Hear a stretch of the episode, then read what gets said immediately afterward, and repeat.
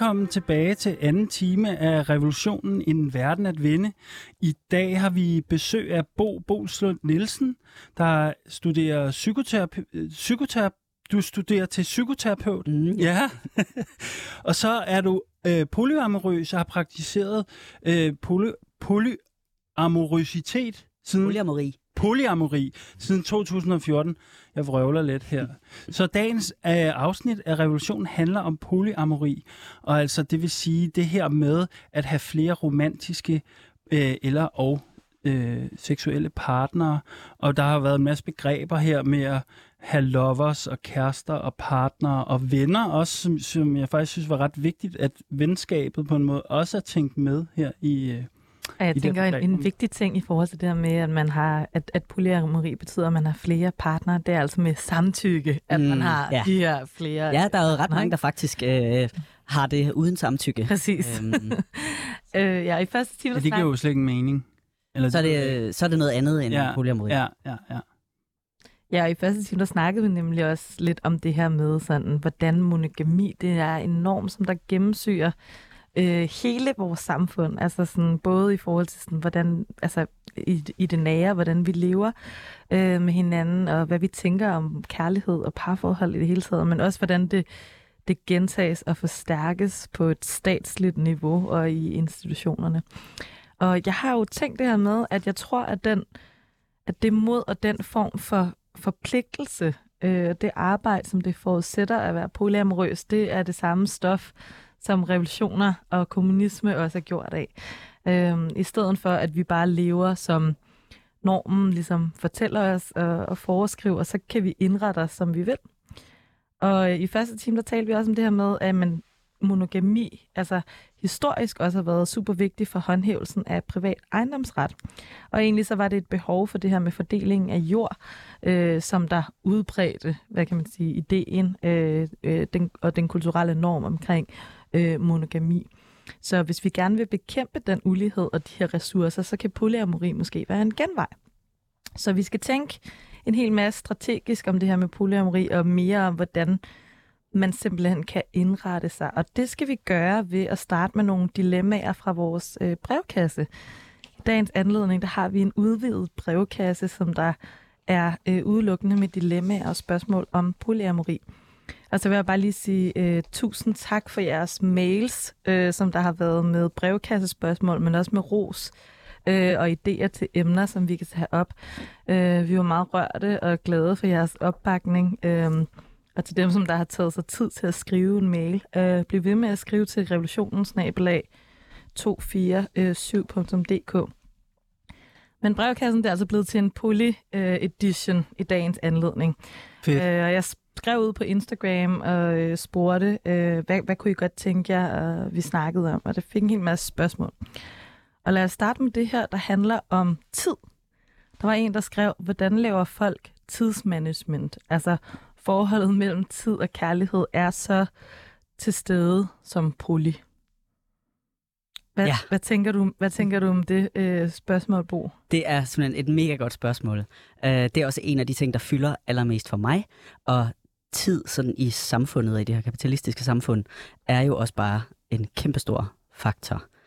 Um, og uh, jamen, jeg kan sige, at uh, da jeg først, da jeg havde min første, min første polycule, altså jeg havde min første uh, polyamorøse forhold, hvor mm. jeg havde, hvad hedder, to partnere mm. på en gang Mm. der havde jeg ligesom sådan en øh, monogami-tømmermænds ting going on, hvor, øh, hvor jeg sådan forsøgte at øh, give de her begge de her relationer det samme. Altså så den, Ja. den her forestilling om lighed. At okay, øh, sommerferie øh, en uge til den person, Ja. ja. og så skal jeg også en uge øh, med den person det her andet sted hen. Øhm, Ja. Og, øhm, om, og så videre og så videre. Øhm, og der kan man, der er det her med fordelingen af, af tiden, kan hurtigt blive sådan et spørgsmål om, øhm, om, jamen, om lighed.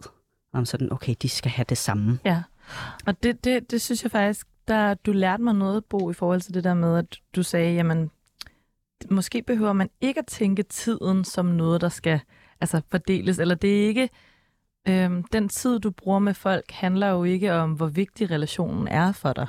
Nej, og altså et, et eksempel på det kan være sådan noget med, øh, øh, jeg ser ikke min mor så tit, øh, men det betyder ikke, at jeg elsker hende mindre, eller at jeg ligesom kan sige, okay, hvem, hvem øh, betyder mest din romantiske partner eller din mor? Altså det er sådan absurd at stille det spørgsmål.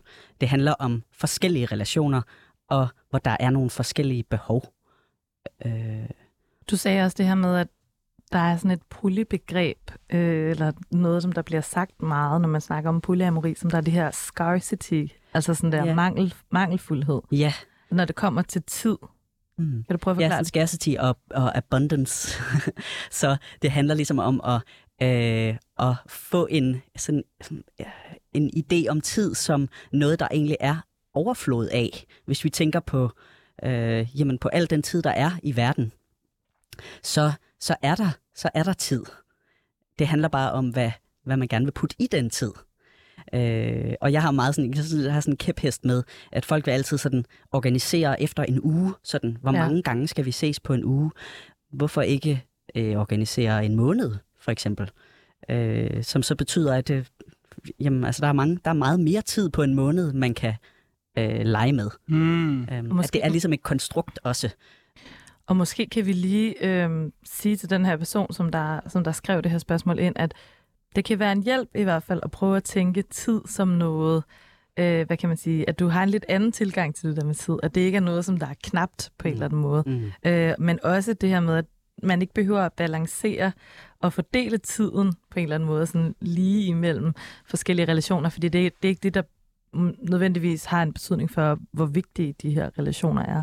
Nej, og det er der, hvor det kan blive rigtig svært, fordi øh, der kan, det kan være enormt triggende, hvis man er den, der gerne vil ses mere, øh, end den anden vil. Øhm, og det er selvfølgelig et kæmpe problem, hvor man må tale om, okay, hvad, hvad, hvad kunne vi komme frem til af sådan fælles behov, øh, der kunne tilgodese os begge.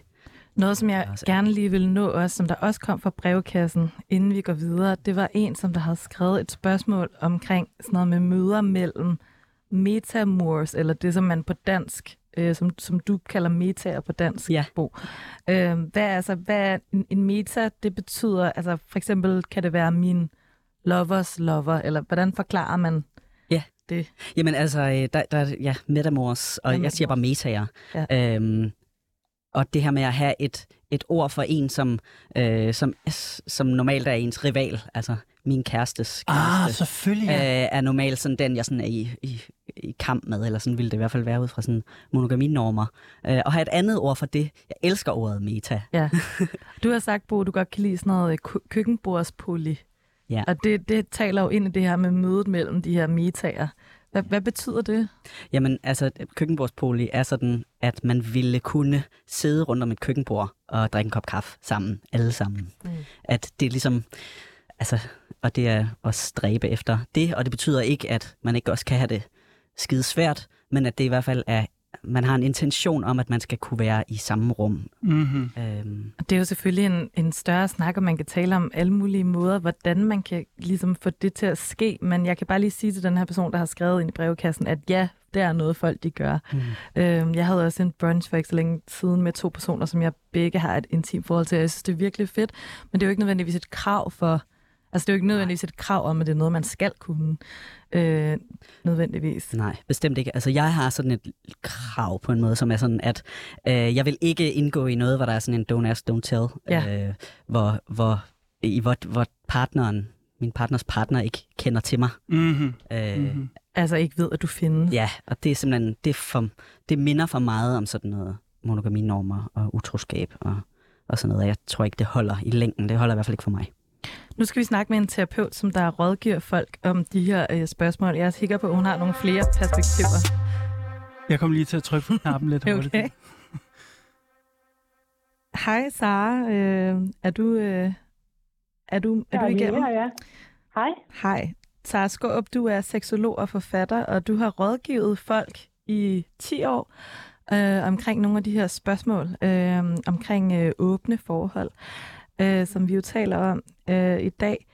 Først og fremmest, altså hvem, hvem er de klienter, som der gerne vil snakke med dig om åbne forhold? Kan du prøve at give nogle eksempler på, hvad er det for nogle, øh, Hvad er det for nogle mennesker? Ja, øhm, jeg taler både med, altså, jeg har solosamtaler, og så har jeg parsamtaler, og nogle gange er der også øh, mere end to, ligesom emnet jo lægger op til. Men altså, den jeg har flest af, det er, øh, det er, kan man sige, kærester, og nogle gange ægte folk, som har kendt hinanden øh, ret længe. Øh, mange, mange, som øh, egentlig er gået lidt i gang, men er så øh, kommet til noget, de oplever som svært ved at åbne deres forhold eller få flere relationer ind. Øh, man møder også nogle gange folk, som er på overvejelsesstadiet, øh, og som gerne vil have lidt, øh, lidt input til, hvordan de kan gøre det bedst muligt.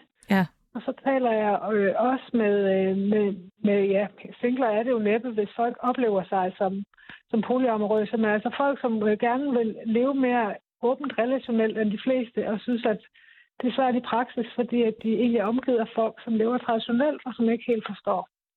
Så der er også ja. en samtale omkring, hvordan man egentlig finder fodfæste og eventuelt står frem med, med den her måde at leve på blandt andre. Og der er jo virkelig mange ting, som man kunne øh, vælge at uddybe. Men hvis nu bare skal lave sådan et øh, nedslag, mm. øh, hvad for nogle råd har du til folk i forhold til sådan, hvordan man kan gøre i forhold til ens omgivelser? Altså hvis vi nu siger, at man er et, øh, et, et par, øh, nogen der har en relation, som der er åben. Mm. Øh, hvad, hvordan, hvordan kan man navigere det i forhold til ens omgivelser? Øhm, jamen altså, mange af dem, jeg taler med, er jo lidt der, hvad vi kalder, de er sådan i begynderfeltet, eller de er et eksperimenterende sted, hvor de selv er ved at finde deres nye form, som jo så for øvrigt tit bevæger sig rigtig meget. Men øh, jeg plejer at sige til folk, at de skylder ikke nogen at, øh, at lave en eller anden øh, total udmelding. Altså i virkeligheden er det jo en ret intim proces, øh, man har med hinanden, og dem, som man måtte involvere sig med. Og, og, og det handler ikke om, at man skal holde hemmeligt. Det handler om, at man øh, kan øh, med held passe på sin egen proces, fordi det er et sårbart sted at være. Fordi selvom man har forladt nogle strukturer, så har man ikke øh, nødvendigvis noget, noget andet, som man er sikker på virker. Og i mødet med folk, som tænker anderledes, så kan man øh, nemt blive ramt af folks øh, fordomme, eller måske bare en bekymring for, om man nu har rodet sig ud i noget, der er skidt. Så, så øh, mit råd er at, øh, at tænke sig godt om og vælge sine, sine frænder eller sine betroelsesfælder med, øh, med en vis omhu, så det enten er folk, som selv har en alternativ tankegang eller er åbensindede, eller i hvert fald nogle betroede venner, som man synes, altså historie har lært en, at, øh, at de kan rumme noget ud over sig selv. Ja. Øh, fordi for ellers så kan det faktisk godt blive temmelig problematisk, det her med, at, øh, at man gerne vil give sig til kende, men jo ikke nødvendigvis har en eller anden forkromet idé, man prøver at missionere med. Det, det er der nogen, der oplever, at, at folk de, de får en fornemmelse af, selvom det egentlig ikke er tanken. Og måske, måske det kan være lidt skrøbeligt, når man øh, kaster sig ud i noget, som der er så, øh, hvad kan man sige, øh, anderledes, så kan det være skrøbeligt, hvis folk de begynder at kaste alle deres bekymringer øh, over på en. Øhm, vi havde et spørgsmål i vores brevkasse, øh, som der handlede om sådan noget med usikker tilknytning. Altså der var en, der skrev, hvordan kan man være poly, hvis man, hvis man simpelthen øh, ja, det ved jeg ikke, føler, har den her usikre øh, tilknytning. Og nu, nu har vi allerede snakket lidt sammen om det, men kan du fortælle om, mm-hmm. hvad tror du, man skal have sådan et meget øh, robust sind for at være polyamorøs? Øh, altså, um, altså der, der er jo ikke sådan noget enten eller med det, men man kan sige, at, at når jeg ser på alle de mange mennesker, jeg har talt med, hvor, hvor bæredygtigt det ligesom bliver for dem at leve med flere partnere eller at leve polyamorøst, så dem, der har færrest udfordringer med det, og det er jo lidt uretfærdigt med, at det er dem, man vil kalde dem, der er trygt tilknyttet. Fordi så går man ud i feltet med sådan en helt indforstået, stærk overbevisning omkring, at øh, ja, det er værd, jeg kender mine egne grænser, og jeg forventer ligesom det bedste, og selvfølgelig er kærlighed vejen. Så hvis det er, at man øh, har en anden opvækst med sig, hvor man har for eksempel svigt i bagagen, så vil det blive en lidt mere rocky road. Altså, så vil det være øh, et hårdt felt at være i for de fleste, fordi at ens ængstelse automatisk bliver øh, vækket i det, at der ikke er så mange sikkerhedsmarkører. Og det er der jo traditionelt ikke, i hvert fald i starten af de nye relationer. Så det her med, at man ikke helt ved, hvad man kan regne med, og hvad det bliver ja. til, og, øh, og det, det, kan, det kan komme til at, at trække ret meget tænder ud for, for nogen, som er ja, det, du kalder usikkert tilknyttet. Så ja. det er i hvert fald en, en proces, man skal være klar på, at det ikke bliver smooth sailing det hele, hvis der er, man kaster sig ud i det. Men vi skal snakke mere om, hvordan man kan øh, organisere sig øh, i forhold til, forhold til de her ting. Øh, jeg vil også mm. bare lige høre dig med, med den erfaring, du har, og, og med dit sådan, virke som, som seksolog. Altså, hvad, hvad tror du, man kan vinde ved at have øh, ja. en, ved, at være polyamorøs? Jamen, altså, øhm, altså, hvis folk overhovedet viser interesse, så jeg opfordrer faktisk alle mennesker til at overveje deres, øh, deres parforholdsnormer, uanset om det trækker imod polyretning eller ej. Fordi det, man kan vinde, det er jo altså, øh, hvordan så end at brækkerne lander, det er, at man faktisk ender med et kærlighedsliv, som man selv har valgt, og ikke bare en norm, man har adopteret, fordi det gør de andre, eller det siger samfundet. Ja. Så jeg tænker altså, uanset hvem man er, hvordan man orienterer sig seksuelt og i forhold til køn, øh, så, så er kærlighed og seksualitet vigtigt nok til, at hver enkelt menneske øh, med, med fordel kan virkelig, virkelig overveje, hvad er egentlig det, der findes sandt for mig? Hvad er mit drømmescenarie? Og hvilke normer har jeg bare påtaget mig? Fordi at det, der er ved at finde sin egen kurs, det er jo så, at man faktisk at man lever i overensstemmelse med de værdier, man har, og det, man, øh, det, man føler inde i sig selv. Så, så man kan sige, øh, og, og hvad skulle det gøre godt for? Jamen det gør jo i hvert fald godt for, at man ikke behøver at forestille sig. Så øh, når man ser på, hvor mange, øh, hvor mange øh, par, der lever monogamt, eller skinmonogamt, som jeg kalder det, men ja. hvor der faktisk er øh, utroskab ja. eller nogle brud, som er smertelige, øh, så kan man sige, så er der i hvert fald et eller andet, der ikke har korresponderet i forhold til den deal, man har lavet med hinanden, og så hvordan man rent faktisk agerer. Så, så der er noget at vinde i forhold til at få lagt en ramme for sit liv, som rent faktisk matcher, sådan så man ikke øh, bliver nødt til at have en del af sig selv, der er lyssky, og så noget, øh, som man siger, som ikke nødvendigvis passer med det, man gør. Ja. Så det her med at kunne leve ærligt, det tænker jeg, det er en ret, øh, ret stor værdi, og, øh, og også noget af det, der skriver mange af de folk, jeg skriver med, som ligesom siger, jeg tror, jeg er færdig med det monogame. Altså, det, det, den form passede faktisk ikke til mig. Nu vil jeg i hvert fald prøve noget andet. Så en, en opfordring til på en eller anden måde at stille spørgsmålstegn ved, hvorfor man egentlig er monogam, om det er noget, man selv har valgt, eller om det er fordi, det er øh, det som samfundet. Ja, øh. altså det, det kan man sige. Og så så helt oplagt, så er det jo selvfølgelig også det, at hvis man ligesom løfter det der seksuelle monopol, eller altså siger, at øh, jeg vil gerne øh, relatere nært til mange mennesker, så er det, så er det indlysende nok også, det man kan vinde med, det er, at så kan man lære mange mennesker at kende. Det vil sige, at man kan få input fra mange mennesker. Man kan blive forbundet til mange mennesker lære fra mange mennesker, have det sjovt og fedt og frækt med mange mennesker. Så der, så der, er, en, altså der er simpelthen, øhm, ja, apropos det her med abundance, der er simpelthen ja. større tilgang til oplevelser, ja. hvis, man, hvis man ikke går ud fra, at man kun ligesom har lov til at dyrke et særligt segment med en, en specifik person. Ja, om, om, og du sagde også, da vi snakkede om det her den anden dag, at der er en, en, måske en, en større mulighed for at lære sig selv at kende på en masse forskellige måder øh, igennem flere øh, relationer. Bare lige her ja. til sidst, vil du ikke fortælle lidt om, hvordan du har oplevet den her øh, udvikling i de 10 år, hvor du har været øh, terapeut? Øh, altså, hvad har, ja. hvem, hvem er det ligesom, der er... Øh, polyamorøse nu? Ja, altså, mm, jeg tænker tilbage, altså det er måske 12 år siden, jeg, altså for 12 år siden, der skrev jeg en bog, der handlede om at øh, revurdere den måde, man var i relation på, det hedder kærlighedskontrakten, og med nogle idéer til, hvordan man kan eventuelt åbne. Og siden dengang, altså der, der var det jo nærmest odiøst. Altså det var virkelig specielt, at der var en øh, bog, der handlede om det på sådan en måde, der ligesom claimede, at det var okay at leve sådan. Og særligt ja. fordi jeg er jo jeg er gift, og jeg har børn, så kan man sige, at det ydre er fuldstændig traditionelt. Øhm, så så det, de mennesker, jeg mødte dengang, de følte sig sådan lidt som, oh, der er nogen, altså, der, at du må være en pioner, og vi må være nogle pionerer. Men de mennesker, jeg får ind i dag, altså, der, altså der, folk ved godt, at der er mange måder at leve på i dag. Altså, de fleste mennesker har, har nu indset, fordi vi har haft mange historier i pressen, på om kendte, som har valgt anderledes, og der er også kommet flere kulturprodukter, som fortæller om, at man kan udleve sig selv på forskellige måder. Man kan være queer, man kan have flere kærester, og man behøver ikke at vælge køn af en gang osv. Så, så, så jeg synes, at nuanceringen er meget større. Øh, jeg møder stadigvæk folk, som ingen organisering har. Jeg Ja. møder også mange mennesker, som kommer fra et submiljø eller har en kultur i ryggen, øh, hvor, hvor det faktisk ikke er så øh, avantgarde eller mærkeligt ja. mere. Så, så nu bliver seksologer, mig og andre simpelthen nødt til, havde jeg sagt i gåsøjne, og spørge ind til, øh, der kommer måske to mennesker ind, men man kan ikke vide, hvordan er deres relation. Man kan ikke, man kan ikke tage for givet, at de er traditionelt monogame partnere. Så jeg synes, samtalen starter et andet sted. Så det er altså ikke kun øh, kunstnere og sådan øh, ek- ekstremt sådan al- alternative s- s- Nej, det, var jo, det er jo typisk noget af det, som øh, folk, som ligesom står på ydersiden og kigger ind og tænker, at det, der, det må altså være, virkelig være for de få, og det er for dem, der har god tid. Og, og, og, det, og langt hen ad vejen, ja, det er da nemmere, hvis man har god tid.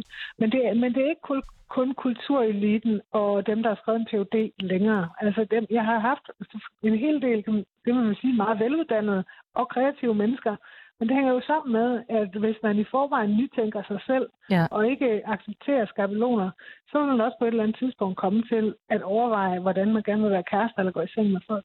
Men, men i dag, der sidder altså en helt øh, blandet broget skare, helt unge mennesker. Jeg møder også folk, som er over 60, før de erkender, at de vil faktisk gerne have flere partnere. Og det har ikke noget at gøre med, hvordan øh, folk er uddannet, eller om de tjener, hvad de tjener penge på.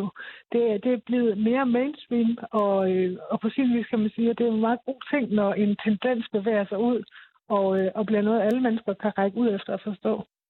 Ja, og så er det det her med, at men det kan være, at, at ens, hvad kan man sige, baggrund eller ens sådan, profession måske skaber nogle forskellige præmisser for, hvordan man så kan praktisere det, netop når det kommer til øh, pointen om tid. Øhm, men øh, Sara Skåb, ja. tusind tak, fordi vi måtte øh, ringe og lige høre lidt om din mangeårige erfaring med at rådgive om øh, polyamori og åbne forhold. Det var så lidt. Tak. Tak.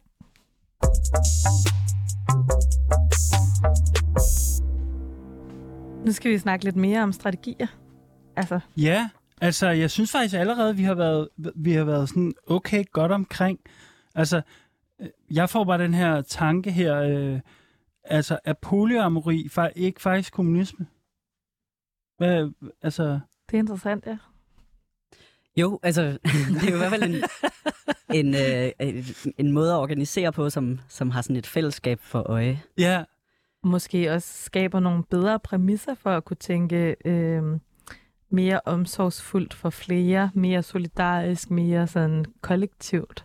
Fordeling af emotionelt arbejde og omsorgsarbejde. ja, det har jo været en tilbagevendende snak i det her program øh, Mm. flere gange. Mm. Øh, det der med, hv- hvordan vi passer på hinanden Ja, og sådan Og noget. det her med, at det tit kan, altså hvis man er såkaldt single, øh, så mangler man en til at øh, passe på sig, når man er syg og sådan noget. Altså, øh, og, og, og, og hvis man er monogam, så ved man ligesom, hvem er det, der, hvem er det, der passer på der. Og Ja, hvis Det er så- dig, der har den. Ja, ja, ja.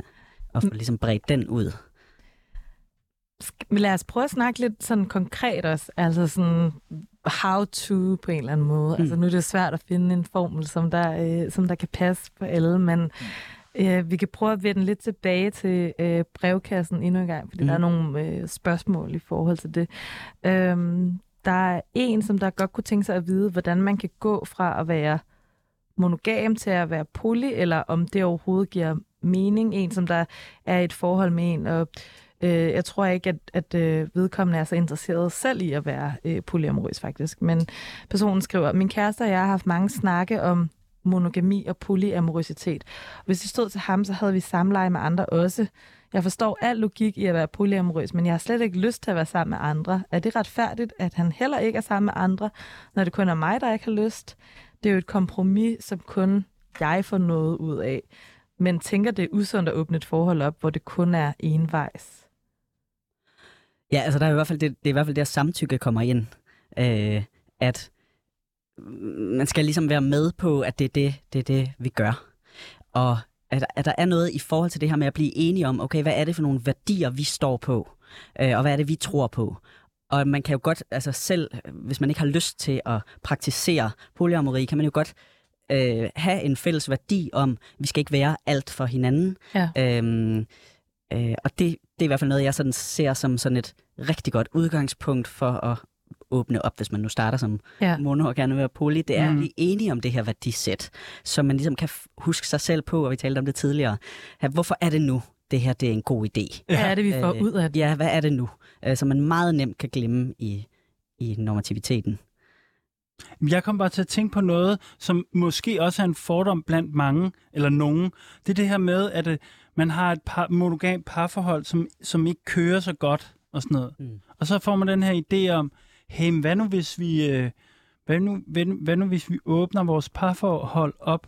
Og så kommer jeg til at tænke på, om det, altså, er det en strategi, hvor, som man kan bruge til at redde sine sociale relationer, eller er det lige så meget en strategi, som forudsætter, at man har nogle bæredygtige, gode sociale relationer i forvejen? For, forstår du, hvor jeg vil hen? Ja.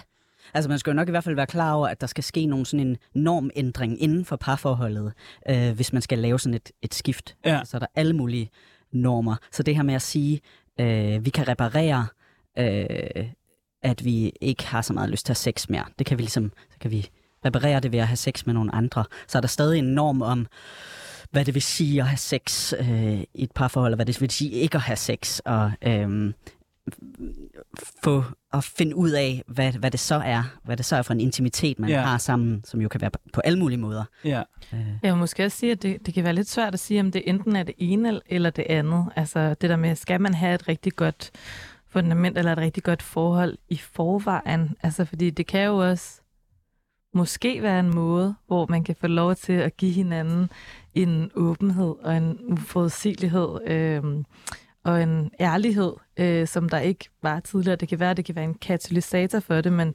hvis man har et forhold, hvor man ikke har øh, tillid, tillid til hinanden, eller ikke rigtig kan kommunikere, så er det nok lidt svært at gøre det på en måde, som der føles øh, rar. Ja. Og så kan man sige, at, øh, at selv i et sådan lukket monogam forhold, der kommer der forandringer. Og det vil ligesom, altså med tiden, med alderen, øh, så, det, så hvordan, hvordan takler vi ligesom de her forandringer? Og ofte så sker der det, eller sådan statistikker siger jo også, at, øh, altså, at for store forandringer får folk til at gå fra hinanden. Mm. Øhm, så det her med at, øh, jamen, at kunne rumme forandringer inden for et forhold. Og at de sker uanset hvad. Det er Ja. ja. det, der er min pointe. Hvad med det her med, hvis man ikke er i et monogam forhold, som man godt kunne tænke sig at blive åbent, men at man er øh, solopoly, eller hvad øh, folk kalder det, øh, men ikke har en partner, øh, hvordan, altså, hvordan møder man så andre, altså når man, når man dater for eksempel, øh, møder, møder nye folk, hvornår skal man ligesom sige, at man er Ja. poly? Altså på en måde, så gælder det lidt det samme, det her med at finde ud af med sig selv, hvad synes jeg egentlig, jeg får ud af det her?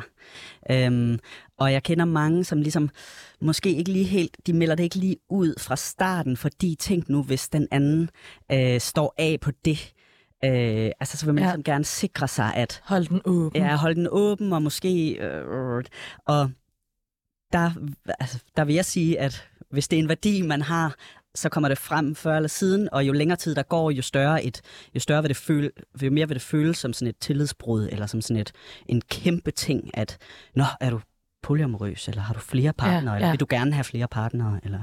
Øhm, Jeg troede, vi skulle være monogam. Ja, nemlig, ja, at det, det er ligesom det, at det er ofte det, folk ser som normen.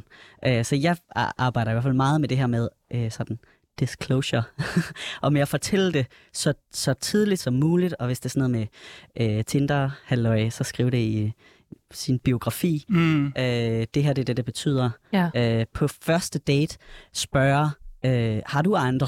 det kunne være sådan en indgang. Ja. Øh, øh, ser du andre? Ja. Øh, og så sådan fortælle om sig selv. Øh, jamen, jeg har... Øh, jeg ser andre, for eksempel, og vi har de og de aftaler, Ja. og den her person kender også til, at jeg dater Ja. andre, så det er ikke sådan noget. Hvad med det her? Jeg kommer også bare til at tænke på, nu har vi, nu har vi stået og snakket sådan en hel masse om alle de ting, man kan vinde ved det, og hvordan det er normbrydende og sådan noget. Men hvad med det, der bare er rigtig svært?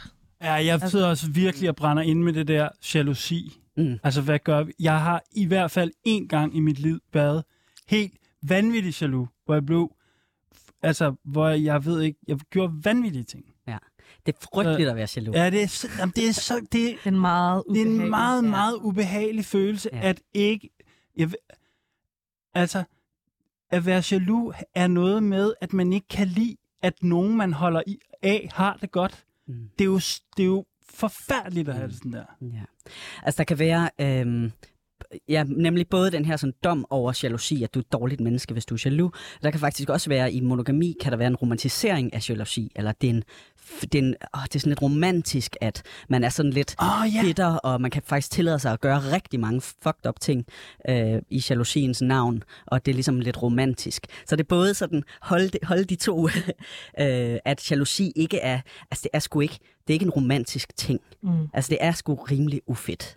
Og så samtidig ikke dømme det, Ja, ja, fordi klart, det er klart. så almindeligt, og alle de fleste Ja. bliver jaloux. Og Ja. det er også noget, som... Altså, fordi det er jo faktisk... ja, Måske grunden til, at der er gået lidt tid, før vi er begyndt at tale om det, det er fordi, jeg tror, at i samtale med folk om sådan noget der med polyamori, så er det meget sådan det første, altså hvis i samtale med folk, som der ja. ikke måske er polyamori, så er det meget sådan det første, som der er sådan, men bliver du ikke jaloux?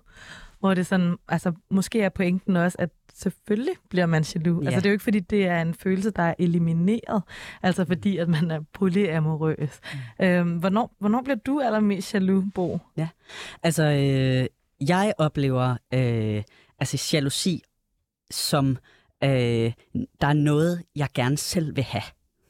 Der er et eller andet, jeg gerne selv vil have, Ja. ja. som den anden gør. Ja. Øhm, og det er ekstremt svært at... Øh, jeg, oplever, jeg oplever øh, øh, jalousi omkring sex, sådan forskellige former for sex, som min partner måske har med en anden.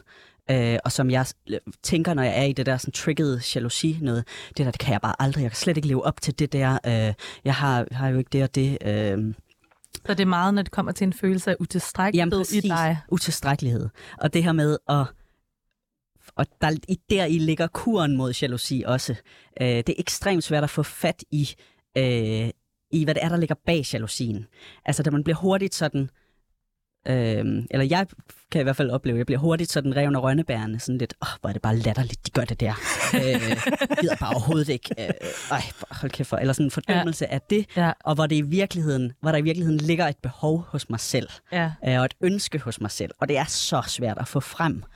Og så snart jeg ligesom får bare lige trukket det lidt frem, okay, jeg har faktisk også noget, jeg rigtig godt kunne tænke mig. Måske er det ikke præcis det samme.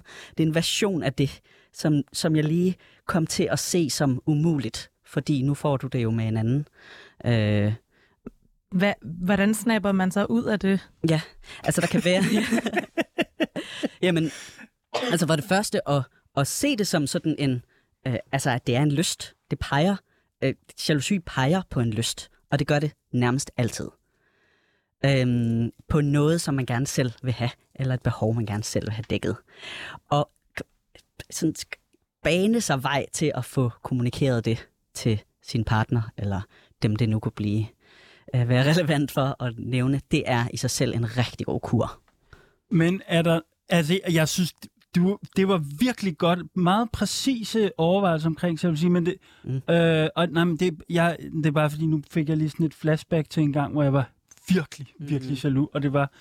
Man kan også føle sig sådan helt beskidt af det. Mm. Altså, fordi, man, det, fordi det er også... Øh, det er også det er, en, det er flovt, fordi Ja, ja. at det man bliver fordi øh, man bliver sådan besidderisk mm. af det, Mhm. eller man vil være der hvor, hvor den person er, som man er jaloux på er eller et eller andet. Man vil have det. Ja. Men det men det var det var ikke det jeg vil sige. Øh, Det jeg vil sige det var at øh, kan man tænke polyamori som en som et som en faktisk en måde at komme omkring jalousi på også. Mm. Altså fordi dengang jeg den her oplevelse som jeg lige øh, bragt op her, udsprang netop af, af et monogamt forhold. Og det var sådan, Jeg tror, ja, altså, øh, øh, hvor jeg tænker, det der med, fordi det der med, at man så kan måske have nogle ting sammen, men ikke alle ting sammen. Eller altså, at det ligesom kan, øh, nu står jeg lige og tænker mm. med her, det I siger, men mm. det Mhm. der med, at man sådan, at det faktisk også kan være en form for vaccine mod de værste udbrud af jalousi. Det kan eller, det, og det kan være en vaccine mod øh, sådan konkurrencementalitet. Altså som kan være, altså det bedste sådan saying, jeg bare har sådan knyttet mig til, det er sådan noget, øh, not the best, but still good, som jeg sådan siger til mig selv. at bare fordi jeg ikke er den bedste, så er jeg stadig god. Ja, jeg tror ja. også, der er noget i det, du siger, Eskild, med, at der er jo ret mange, som der ser polyamori, eller det, at ens partner er sammen med nogle andre, som en trussel. Altså, hvor at jeg, jeg tror egentlig nogle gange godt, at jeg kan tænke, jamen monogami, det der er en ekstrem trussel, eller det der er en ekstrem sådan skrøbelighed, fordi at lige så snart, at du ikke kan udfylde øh, emotionelle, fysiske, intime behov hos din partner, jamen, så er det jo så farvel. Øh, så så jeg, jeg synes også, der er noget bæredygtighed i øh, Helt vildt polyamori. Jeg ved ikke, hvad... Jeg, jeg tror...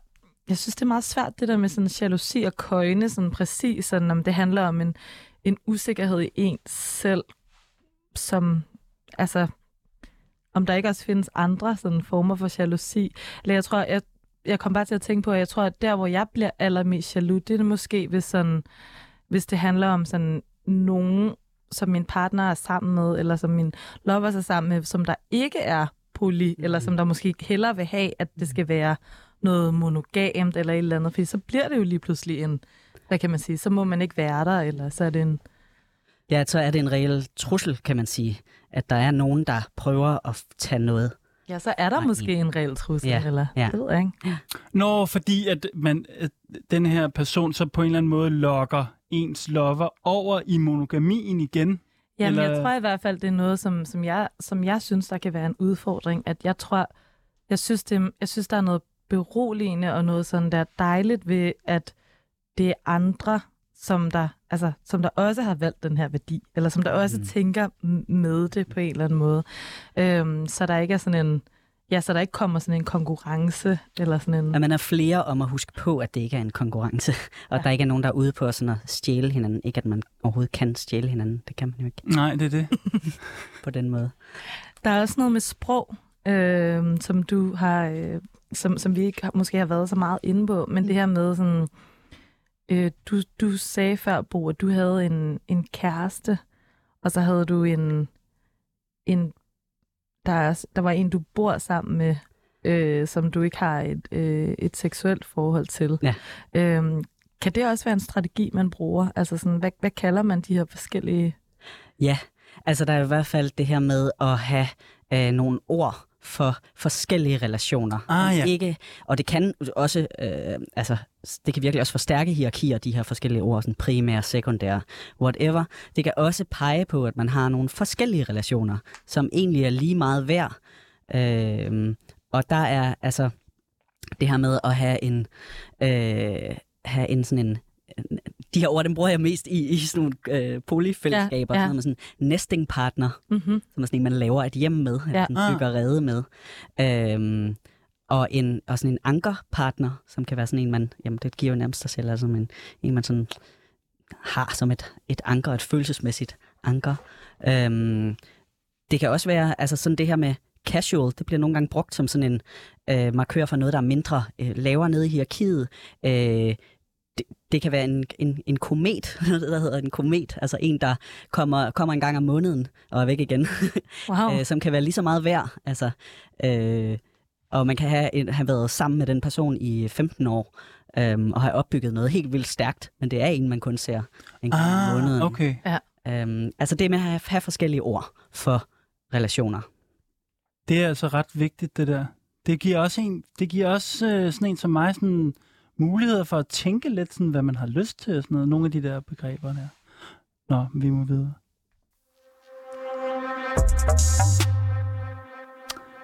Fordi at øh, hver uge, så prøver vi jo at finde nogle nye nyheder ude i den store verden, som kan inspirere os til håb om radikale politiske forandringer og så videre. Øhm, og i dag, øhm, der, har vi, øh, der har vi været i Sverige, og øhm, det kommer så af, at i øh, sidste uge, der øh, blev den højre radikale, øh, øh, det højre radikale parti, Sverigedemokraterne, som jo har rødder i den svenske nazibevægelse, de er blevet det, store, det største borgerlige parti i Sverige. Og øh, af den årsag var der indkaldt øh, til demonstration øh, i Stockholm. Øh, og øh, vores øh, udsendte Maiken Kildegård, hun øh, fangede nogen på en, øh, en lidt knitrende telefonforbindelse i Stockholm, øhm, øh, øh, til ringede til en af vores kammerater, Samuel øh, Girma, øh, for at høre, hvordan det stod til der.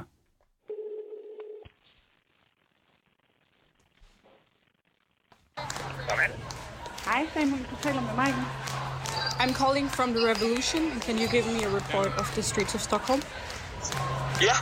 So it's uh, right now a lot of people in the center of Stockholm, and, and it's very. I have to say, the first image that comes to my mind is beautiful to see people across different aspects. Um, this is organized by, I think, five different, uh, both political parties and uh, civil society organizations, and it is, uh, of course, about the against the fascist uh, government that is now in formation after the election we had on September 11th.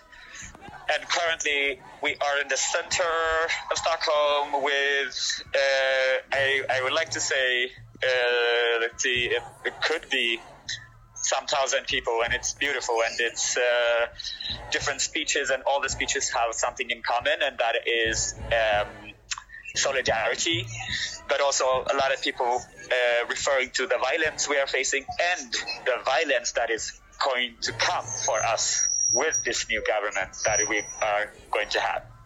And what is happening right now? Like, what are people doing? Right now, uh, there's been speech after speech, but also in between, people have been shouting, what are we going to do? Destroy racism, or in uh, uh, Swedish, and this might be is familiar in Danish. Vad ska vi göra? Krossa rasismen. När? Nu, nu, nu. So that's been a chant. Uh, that is happening, and now uh, there is a lot of uh, young people. That, at least that gives me hope. Uh, we've been here now almost an hour, so uh, I think it depends how many speeches that are left, and then it will, uh, I guess, uh, disperse into people will go wherever they go. But I know, like for me and my friends, uh, we are going to continue this conversation somewhere in a bar or in a cafe Okay. because it's nice to keep the momentum and the solidarity that we. This is the first time that I think most of us are feeling some sort of. Uh, um, I don't know something collectively after the election when we were so feeling grief individually. So it, might, it feels nice to come together.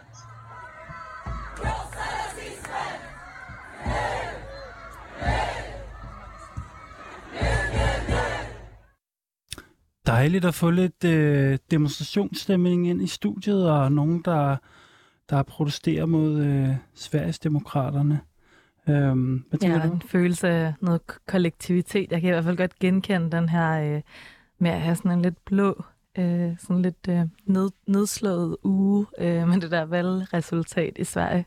Ja, og i det hele taget det her med, efter et parlamentsvalg, kan man godt få det sådan lidt blues, fordi det går jo ret ofte af helvedes til med de der parlamentsvalg der.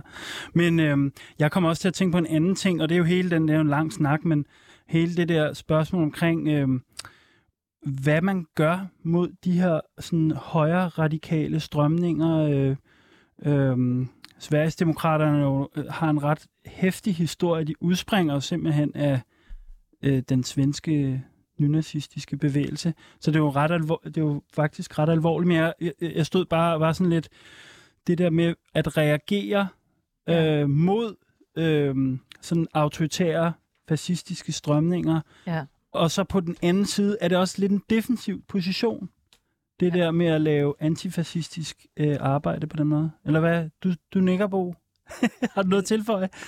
Jamen det der, det her med, at med den, altså at, at kæmpe imod fascisme med det ene, øh, med den ene hånd, og opbygge sine egne fællesskaber med den anden, er virkelig bare sådan pointen. Ja, um, Ja. ja. ja det, det er virkelig rigtigt. Det kan være rigtig svært nogle gange at få øje på, sådan, hvad en politisk fremtid er, når den ene hånd er så alt overskyggende, Præcis. eller, Ja. eller fylder så meget. Nej, det er spændende, Øh, det her. Det er i hvert fald, hvad kan man sige, det, problemet med fascisme er jo tit, at det kan være svært at, at bekæmpe, før det er for sent, kan man sige. Mm. Øh, vi iler videre, men, men jeg vil simpelthen bare lige nå at give heads up til kvinderne i Iran, øh, som er på gaden, og det udvikler sig en minut for minut, kan man se på Twitter. Øh, så det vil jeg bare opfordre folk til at følge med i, men vi må videre. Fordi nu skal vi prøve at tænke utopisk. Øhm, altså, så jeg, pra- jeg plejer at tænke det på den her... er du klar på? Mhm, ja, Jeg, jeg prøver, altså. plejer at tænke det på den her måde. Altså, hvis vi har magt, som vi har agt, hvad skal, hvad skal vi så gøre? Hvordan ser det ud? Hvordan er vores kærlighedsliv efter revolutionen? Jamen altså, det vi gerne vil, nu siger vi, det jeg gerne vil, og det Ja, vi gerne vil, ja. det er jo at forbinde os med hinanden, og finde hinanden, og finde ud af, hvad vi kan sammen. Og øh, at have en frihed der, i den organisering, øh, kan, altså der kan polyamori, eller relationsanarkisme, og det, øh, de sådan skills, man opbygger der igennem, virkelig være med til at, op, til at opbygge en god organisering. Øhm, Ja. hvor kon, altså sådan noget med konflikthåndtering, øhm, altså det her med, at går ikke igennem, altså der er ikke nogen regler og love, der kan sikre os mod øh, konflikter og øh, problemer og sådan noget. Så det handler om, hvordan vi håndterer det. Mm. Øh, og det handler om at finde sådan vores egen autoritet i det. Øhm, Ja. Og der er enormt meget at vinde derved, og også jamen, gøre det private politisk. Ja, men total, jeg er totalt enig. Det var nærmest det, jeg vil sige. Det Ja. der med, at revolutionen bliver jo nogle gange tænkt som sådan noget med, med et palads, der skal væltes og sådan noget, men, men øh, eller er det for, lidt for old school faktisk? Jamen det ved jeg ikke, men noget med nogle ild i nogle, ild i nogle skraldespande og et eller andet, ikke? Mm. Men, men, øh, men revolutionen jo i, i vores program er jo også en revolution i vores sociale relationer.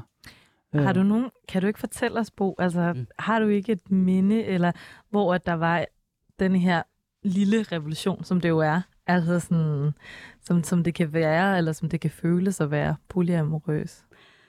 Jo, altså... Øhm, øh, jo, altså jeg har, jeg har rigtig mange gode minder, og der er sådan noget, hvis man sådan skal tænke organisering, så har jeg altid sådan, jeg elsker simpelthen at flytte for folk. Fordi jeg synes, det er sådan en, okay, det er sådan en måde, hvor vi uhierarkisk, øh, i hvert fald sådan nogenlunde, øh, går til en opgave sammen. Øh, og der er ligesom ikke øh, de der hierarkier med, okay, der er en, øh, den her romantiske partner må ligesom, det er den, der skal bære det her, eller Mm. whatever. Altså det er ligesom mere lige. Og øh, der havde, havde, har jeg haft øh, en rigtig god oplevelse med en partner og en meta, øh, som skulle flytte sammen, som var lidt smertefuldt for mig egentlig. Ja, Øh, det betød, havde nogle konsekvenser for vores forhold. ja, Øh, men hvor vi simpelthen, ja, hvor begge deres familier var med, og jeg var med, ja. og jeg bar sådan et kæmpe skab sammen med min Ja. Metas far. Mm, øh. Så nogle relationer, der egentlig øh, ifølge normen er sådan lidt umulige og meget konfliktfyldte, var sådan et, der var et fællesskab omkring det her med at flytte. Hvad, hvad er det, det giver? Kan du prøve at sætte nogle ord på? Hvad er det, det giver for en følelse, det der med at stå i en situation med nogen? Altså, du stod så med din, Mm. din lovers lover, som der skulle flytte sammen, mm. eller kærestes kæreste, Mm. og vedkommendes far. Altså, Ja. sådan, hvad, hvad er det, det gør at have den slags oplevelser? Ja. Jamen altså, der er jo en åbning. Altså, der er en åbning til sådan forskellige former for kærlighed, for eksempel. Den kærlighed, jeg øh, har til den meta, øh, ser ud på en bestemt måde. Øh, den giver energi ind i den her organisering. Øh, det er noget helt særligt, vi har sammen. Vi skrev lige sammen i vores gamle tråd, vi har sådan en fælles tråd øh, på Signal øh, inden det her program. Og det er jo dejligt at sådan lige vække den til live, at der er meget øh, energi i de relationer, der ellers er umulige ude i samfundet. Altså, der er meget, der er lukket af for. Det, der, er, der er noget, der findes, selvom at det måske ude i samfundet øh, virker som om, at det, det slet ikke eksisterer, eller Ja. bliver... Ja. Jeg bliver næsten helt rørt over den der historie, fordi det, det, jeg tænker også bare, at det er fedt, når man er modig. Altså, det er så dejligt, når folk er modige, og jeg synes, det lyder sygt modigt, det der. Mhm. Altså, Ja. Eller, og fordi mod, øh, når man er modig, så, så, så kan man så kan man lave revolution simpelthen, ikke? Det kræver mod, når at lave, altså, Præcis. øhm, ja, virkelig, øhm, også fordi det var en lidt anden øh, fantasi, end jeg umiddelbart tænkte, for jeg ville tænke sådan noget helt vildt promiskuøst, ikke? Med en eller anden, øh, hvad ved jeg, en eller anden festival, hvor man bare havde det helt vildt med Ja. nogle forskellige mennesker, og de var også venner indbyrdes og eller, Ja, eller jamen, andet. det findes også. Ja, nej, ja, det er jeg slet ikke i tvivl om, men det var bare ret Det var fint, bare- det der med, at det var en flytning. Ja, som det ligesom var, var sådan, det roman, den romantiske flytning. Ja, ja. Øhm, hvad med det her, som vi var inde på også i forhold til det her med, er øh, polyamori egentlig sådan en form for øh, kommunisme, Eskild? Altså, hvad, hvad, hvad med det? Altså, sådan, kan vi kan vi prøve at tænke over det der med, at hvis i det utopiske samfund, hvis flere var øh, polyamorøse, øh, eller at samfundet var indrettet på en måde, så det måske fordrede Ja. øh, polyamori i større grad. Vil det så ikke også betyde, at der var meget mere sådan øh, kollektivitet og øh, flere sådan støttesystemer på en eller anden måde, at man vil have et, man vil have mere, der var fælles, Jo. og man vil ikke være så afhængig af de der monogame små øh, pots. Jamen, fuldstændig, og det var, jo, det var jo også det, der var så fint på, at du nævnte det der kommuniceringsbegreb helt til at starte med. Ikke? Mm. Det der med, at kommunisme er en, det er en praksis i de sociale relationer, der handler om at dele og producere fælleshed. Ikke? Mm. Og det er jo præcis det, der er ude at gå her. Men det er øh, også lige øh, nævne noget andet, som jeg sådan lidt humpende fik sagt med udgang af første time, men det der med, at der kan også være noget i polyamori, som vaccinerer os mod sådan reaktionære tilbagefald i monogame øh, hetero-kernefamilier, som er de der containere der.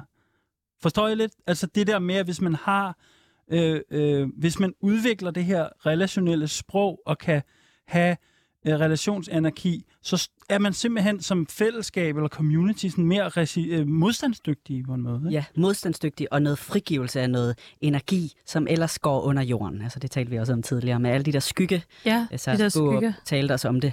Altså, øh, at altså, de, de sider af os selv, vi bliver nødt til at pakke væk på grund af de her normer, kan faktisk altså, bruges i fællesskaber og være en kæmpe energi. Hvad, kan, altså, hvad er det for nogle øh, eksempler på ting, som der bliver pakket væk, eller det, som Mm. der er i skyggerne? Ja. Sådan. Altså begær, øh, tabubelagt Ja, begær, ja. Øh, den, den energi, altså at have, øh, altså virker måske lidt plat, men altså Ja, ja. at have noget begær ind i et fællesskab, Ja. øh, og have det, og, og tillade det, Mm, mm. er en kæmpe energi. Altså, øhm, ja, sin, sin, den utilfredshed, man ofte kan pakke væk i en monogam relation over et eller andet, hvis den kan få et rum og en, et sprog, øh, man kan mødes med nogen, der kan spejle en, øh, måske på en måde, ens monogame forhold ikke kan, få den energi til rådighed, organisere ud fra den. Skide godt. Skal vi ikke øh, stoppe på den note der? Jo, hvad nu det hedder. Tak til dig, øh, Bo Bolslund Nielsen. Øh, Du studerer til psykoterapeut, og så er du også med i det her netværk Gadeterapeuterne, og det er måske meget godt lige at sige til lytterne derude, altså det er et, et netværk med gratis øh, rådgivning til politiske aktivister. Tak fordi du kom, Bo. Selv tak. Ja, det var så fedt, du Ja, det kom. er rigtig fedt.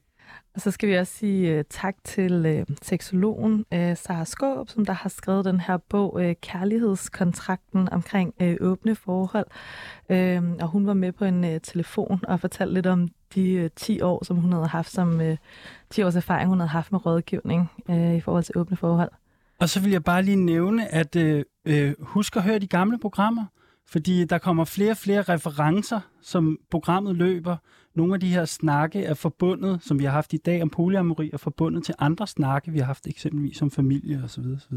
Og man kan finde dem på uh, Spotify. Det kan man, øh, og alt det der Hvor man lytter andet. til sin podcast. Ja. Øhm, lyt med øh, næste tirsdag, hvor vi igen øhm, dedikerer to timer til øh, revolutionen. Jeg hedder Eskil Halberg. Ja, jeg hedder Laura Henne Blankholm, og øh, vores redaktør hedder Sine Birk Bax, og Maiken Kildegård til rette lag indslaget fra Sverige. Husk, Vi har kun vores længere at miste. men en verden at vinde.